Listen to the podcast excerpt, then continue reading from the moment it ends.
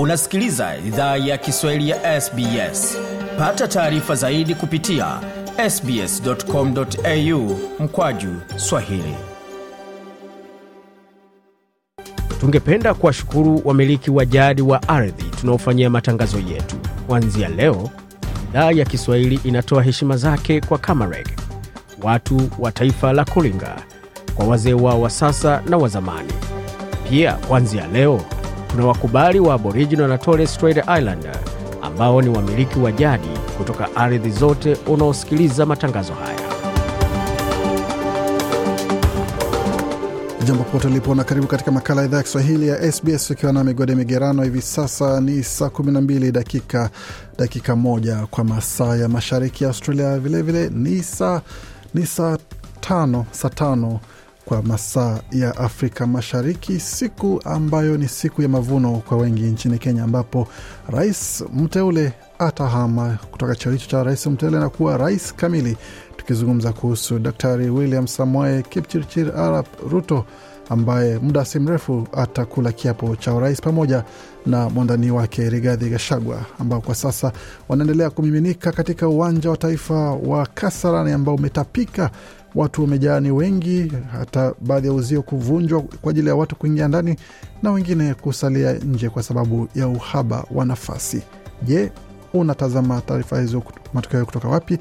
Na unge, kama ungependa kuchangia maoni yako nasi, basi kutakuwa na fursa ya kuweza kuwasiliana nasi kwenye ukurasa wa Facebook, facebook.com kwa SBS pamoja na kuweza kutupigia simu iwapo utapenda. Muda sio mrefu utakupa namba ya kuweza kuchangia maoni yako nasi, lakini kwa sasa tupate kionjo cha moja ya makala ambayo kopo mbele kuhusiana na uhusiano kati ya Uingereza na Tanzania pamoja na Afrika Mashariki, hususan panapohusika masuala ya ukoloni na masuala ya urafiki wa kibiashara. Baada ya Waingereza kukubaliwa kwamba sisi tuwe tulindwe nao, Waingereza wakaanza kuendeleza mambo yale yale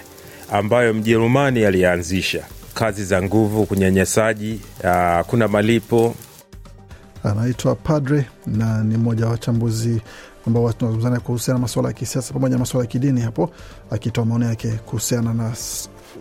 uhusiano kati ya Uingereza na Afrika Mashariki, hususan Tanzania, ambapo serikali imetangaza siku tano za maombolezi kule Tanzania kwa kifo cha malkia malkia Elizabeth. Lakini kwa sasa, moja kwa moja katika muktasari wa habari, kisha tutatele mengi zaidi kuhusu yanayojiri katika siku hii hapa nchini Australia na kule pia, tukiweka jicho moja katika upande wa nchi ya Kenya, ambapo matukio ni mengi yanayoendelea pale. Kwa upande mmoja nchi na furaha, na upande mwingine wanasema ni majonzi.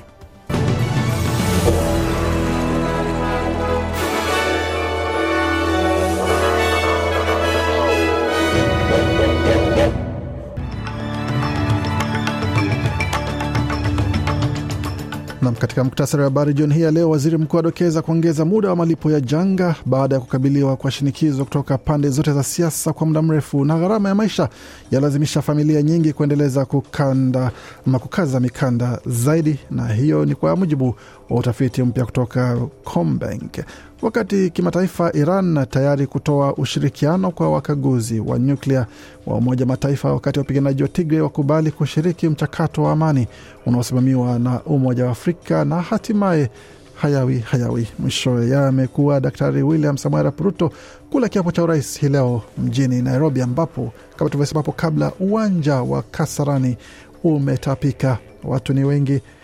nafasi ni chache mengi zaidi kuhusu ambayo najiri tunaweza kuwajulisha na mbichi na mbivu kubainika katika masuala ya kisiasa, ambapo timu zitaingia jimbani kuweza kuamua kipi kitakuwa katika kombe la Ulaya.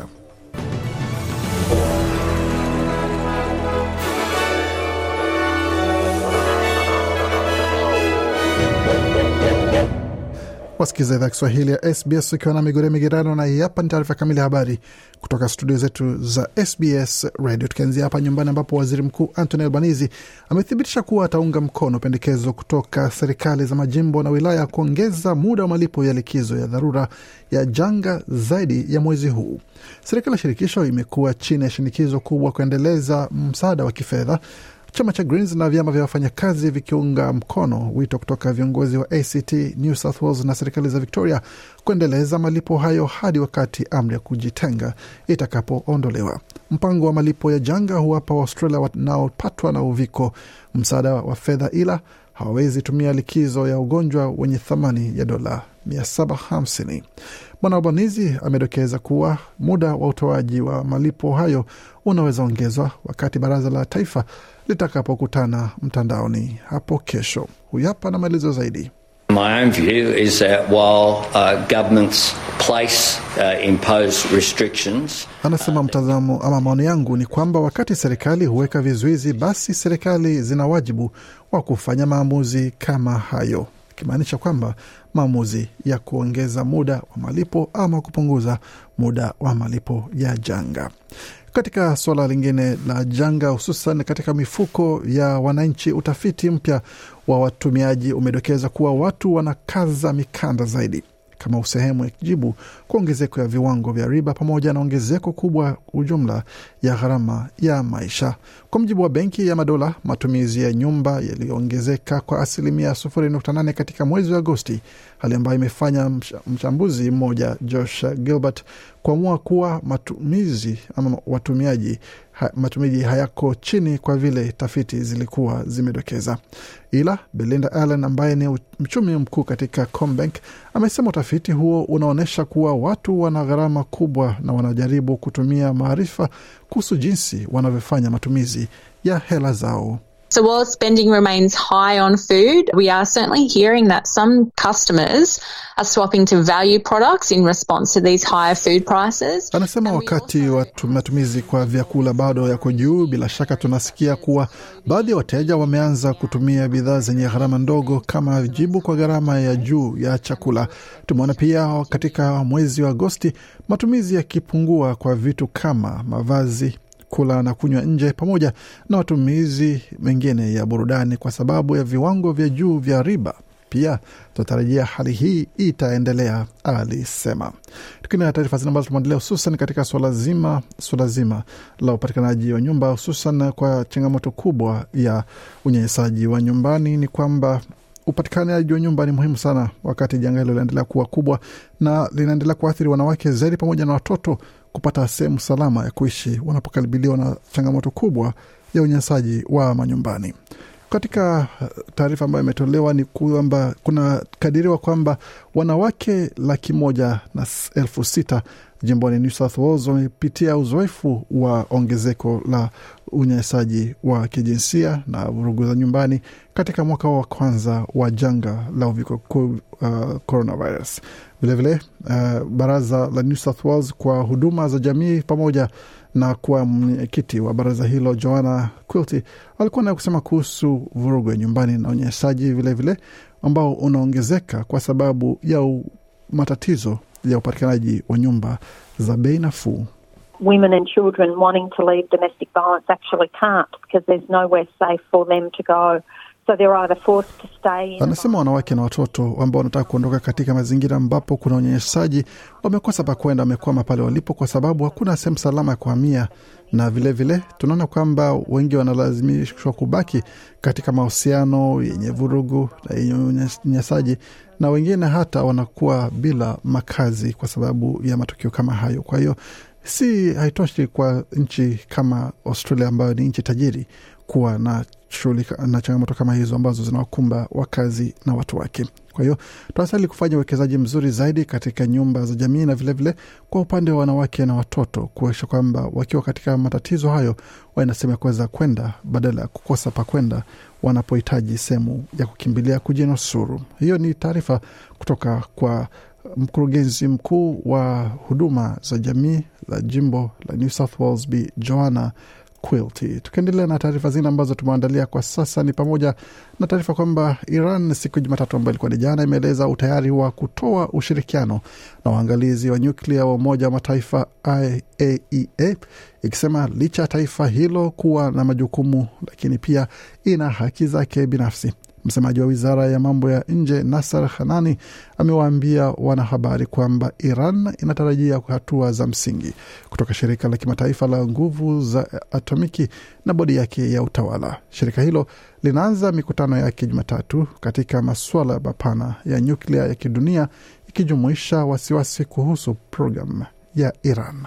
Na tukielekea katika taarifa zingine ambazo tumeandalia kwa sasa ni pamoja na kule Ethiopia ambako wanamgambo wa Tigray nchini Ethiopia walisema Jumapili wako tayari kwa, usisitaji, usit, kwa mradhi usitishaji mapigano na, wakuta, na watakubali mchakato wa amani unaoongozwa na Umoja wa Afrika kuondoka kuondoa kikwazo katika mazungumzo na serikali ili kumaliza karibu miaka miwili ya vita vya, kita, vya kikatili.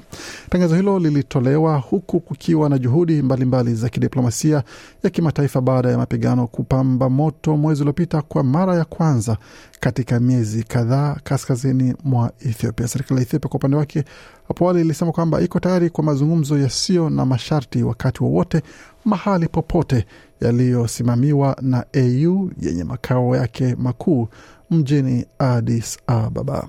Na tukielekea nchini Kenya, ambapo mbwembe na shangwe pamoja na shamra shamra zinaendelea kushuhudiwa katika mitandao ya kijamii pamoja na kwenye YouTube. Rais mteule wa Kenya William Samoei Arap Ruto ataapishwa hivi leo, ambapo kutakuwa na hafla kubwa, ambapo hafla kubwa ipo na kuna kwa, kwa sasa ambapo wanatazama kwenye YouTube na kwenye runinga anaenda kuabiri gari kuelekea moja kwa moja katika uga wa Kasarani ambapo wananchi pamoja na marais wenza wanamsubiri kwa hamu na gamu kuweza kushuhudia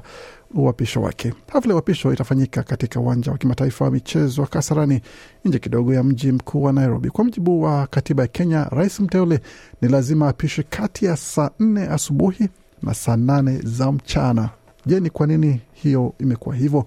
Hiyo ni baada ya rais mstaafu marehemu Kibaki kuapishwa usiku ambapo ilikuwa ni katika giza. Wengi wakisema kwamba haikuleta picha nzuri, haikuleta picha nzuri kwamba rais apishwe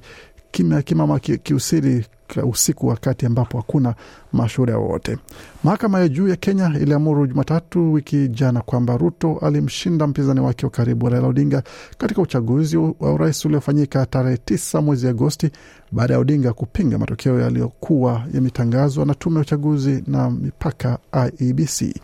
Jumatatu Daktari Ruto alikutana na rais anayeondoka Uhuru Kenyatta kwenye ikulu mjini Nairobi, huku mchakato wa kukabidhiana mamlaka ulioanza Jumanne wiki jana ukiendelea na sasa utafikia tamati yake hii leo, ambapo atakula kiapo cha kuwa rais wa tano wa Jamhuri ya Kenya. Mengi zaidi kuhusu yale ambayo anaendelea, bila shaka unaweza ukafuata kwenye redio hii yetu pendwa pamoja na kwenye mtandao sbs.com.au mkoa Swahili na ukurasa wa Facebook, facebook.com mkwaju SBS Swahili. Nam, tukiingia moja kwa moja katika dimba la michezo, tuanzie katika mchezo wa raga ambapo mageuzi yanatarajiwa makubwa sana kwa upande wa timu ya taifa ya raga ya Wallabies, ambapo mwalimu David Rennie amegeuza nusu nusu ya kikosi kilichoshiriki katika mechi ambayo inatarajiwa kuwa Alhamis ya mechi ya, ya Bledisloe ambayo itakuwa ni dhidi ya All Blacks ambapo mchezaji Nick White amekuwa ni mmoja wa majeruhi waliokatwa katika kikosi hicho. Reni amesema kwamba mageuzi saba ambayo amefanya katika kikosi chake ambayo mechi itachezwa katika uwanja wa Mavo ni kwamba ni baada ya Australia kupoteza kwa alama ishirini na nne kwa nane dhidi ya Afrika Kusini mjini Sydney mapema mwezi huu. Hii inajiri wakati ambapo Australia inaendelea kujigusagusa hapa na pale na kujaribu kujitambua ni wapi ambapo inakosea na kujaribu kujikarabati kuhakikisha kwamba hawapati pigo lingine kama hilo nyumbani, hali ambayo itakuwa ni ya kuweza kuaibisha mno. Katika mechi za soka mpira wa miguu, Liverpool inajiandaa kukabiliana na Ajax Amsterdam katika mechi ya kundi ya klabu bingwa barani Ulaya ama Champions League ukipenda, ambapo mechi inajiri baada ya Liverpool kula kichapo cha magoli manne kwa moja kutoka kwa Napoli katika mechi yao ya kwanza ya kundi kama hilo. Mwalimu wa Liverpool Jurgen Klopp alisema kwamba mechi hiyo ni kama filamu ya kutisha eh, akizungumzia ile mechi dhidi ya Napoli asema ni kwamba ilikuwa ni kama mechi uh, filamu ya kutisha mno ambapo wachezaji nane wa kucheza kwa viwango ambavyo wanatarajiwa kucheza, na katika mechi zingine ambazo zitashuhudiwa ni pamoja na mechi kama Sporting Lisbon kuwakaribisha Tottenham Hotspurs katika dimba lao pale Ureno, ambayo mechi itakuwa ni mida ya saa nane arobaini na tano za alfajiri, wakati Liverpool itaingia dimbani pale Anfield dhidi ya Ajax mida ya saa kumi na moja alfajiri. Vilevile Bayern itakukaribisha Barcelona. Uh, Lewandowski hapo akirejea pale Bayern kujaribu kuwaadhibu kwa kuweza kumtupa nje kijana huyo mchezaji huyo kutoka Poland. Mechi itakuwa ni mida ya saa kumi na moja alfajiri vilevile, wakati Victoria Pilsen nao watakaribisha Inter Milan uwanjani katika mechi yao vilevile. Katika mechi nyingine ambayo itashuhudiwa ni kati ya Bayer Leverkusen ambao watakichapa dhidi ya Atletico de Madrid, wakati Shakhtar Donetsk ya Ukraine itawakaribisha Celtic katika mechi nyingine. Kumbuka kwamba Celtic ni mwalimu wake ni Australia wenzetu, Australia mwenzetu Ange Postecoglou ambaye atakuwa anaongoza klabu hiyo baada ya kula kichapo kutoka kwa Real Madrid katika mechi iliyopita ya nyuma.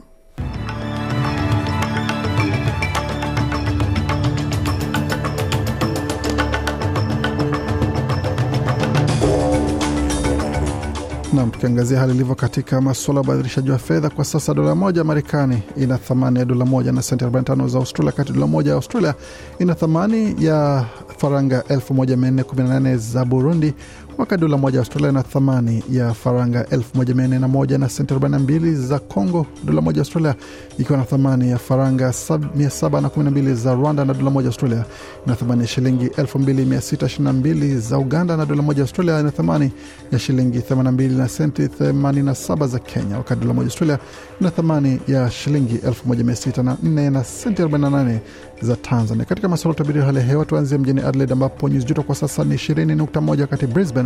zikiwa ni 19.1, Canberra 11.9, Darwin 32.7, Hobart 9.1, Perth 17.1, wakati Melbourne nyuzi joto 11 na 4 zinahusika, na mjini Sydney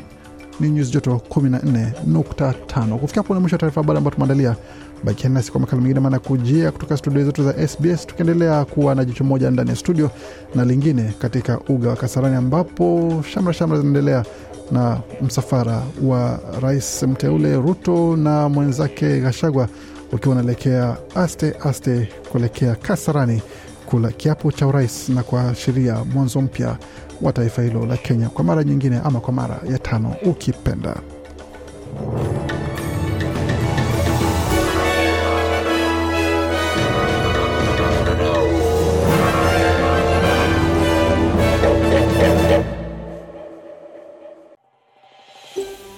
Je, unataka kusikiliza taarifa zingine kama hizi? Sikiliza zilizorekodiwa kwenye Apple, Google, Spotify au popote pale unapozipata.